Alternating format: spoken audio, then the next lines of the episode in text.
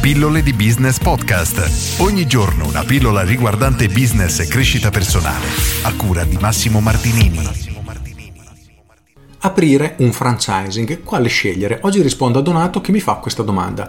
Ciao Massimo, vorrei aprire un franchising, quale mi consigli di scegliere? Grazie, continua così con le tue pillole non smettere mai. Grazie a te Donato. Ora, la domanda di Donato parla di aprire un franchising e poi quale scegliere, quindi immagino che lui abbia intenzione di affidarsi, quindi diventare un affiliato di una catena di franchising.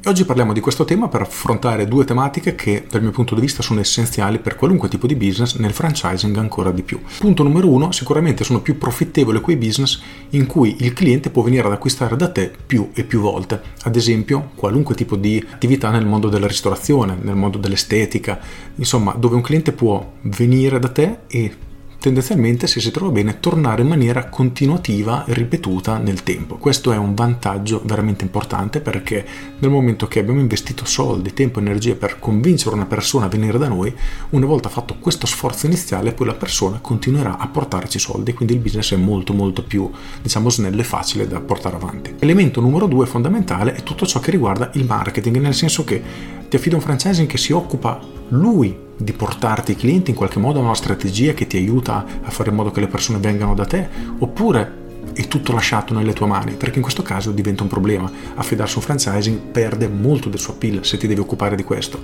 perché se ti affido un marchio sconosciuto che nessuno conosce e apri, praticamente ti trovi ad affrontare gli stessi problemi che ti troveresti ad affrontare un business nuovo tuo, senza avere nessuna affiliazione con un franchising. Sì, ti può risparmiare i problemi principali dell'avvio, dell'avviamento, quindi della, dell'attrezzatura, insomma, di alcune cose, però dal mio punto di vista la parte critica, quello che fa veramente la differenza, è la capacità di portare clienti. Se tu apri ad esempio un McDonald's, sai che solo per il fatto di essere un McDonald's alcune persone verranno da te, sanno chi sei, sanno cosa fai e quasi non hai bisogno di fare pubblicità. Quindi le persone ti vedono e arriveranno.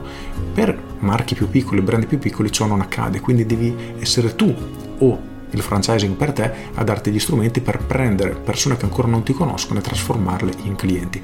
Questi sono due elementi assolutamente fondamentali. Quindi punto numero uno, io consiglio di optare per business ricorrenti perché veramente semplificano tantissimo la vita. Due, valuta se l'affiliazione a quel franchising è una garanzia di avere clienti. Se così non è, inizia a farti delle domande, inizia a chiederti, ok, mi affido a loro perché mi risolvono determinati problemi, però poi i clienti non arriveranno, quindi questa parte è tutta sulle mie spalle e ti assicuro che è una delle parti più importanti in assoluto, quindi devi assolutamente avere le idee chiare su come trovare clienti, su come fare in modo di prendere questi sconosciuti, portarli da te, fargli sapere che esisti e se non sai come fare e il franchising non ti offre soluzioni sotto questo aspetto, io ti consiglio di stare attento perché rischi veramente di farti male.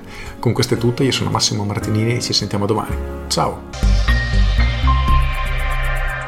Aggiungo, ricordate che affidarsi ad un franchising ha lo scopo di semplificare la vita dell'imprenditore, diciamo così, e avere una serie di problemi risolti. Quindi maggiore è il numero di problemi che il franchising è in grado di risolvere e più effettivamente il tutto può andare avanti con meno impegno, meno lavoro dell'imprenditore, perché se ti danno delle procedure a prova di bomba, un sistema di acquisizione a prova di bomba, una formazione magari per il personale che devi mettere a prova di bomba, ok, tu metti soldi, investi e fai di fatto l'investitore, perché per tutto il resto se ne occuperà il franchising, ma sono veramente pochi i franchising che si occupano davvero di tutto e nella maggior parte dei casi serve davvero lavoro da parte dell'imprenditore, quindi tuo per andare a colmare i buchi, sistemare le cose che il franchising non ti offre nella maniera diciamo perfetta, mentre tu vuoi offrire un servizio perfetto e quindi ci sarà tanto tanto lavoro da parte tua in ogni caso. Con questo è tutto davvero e ti saluto. Ciao!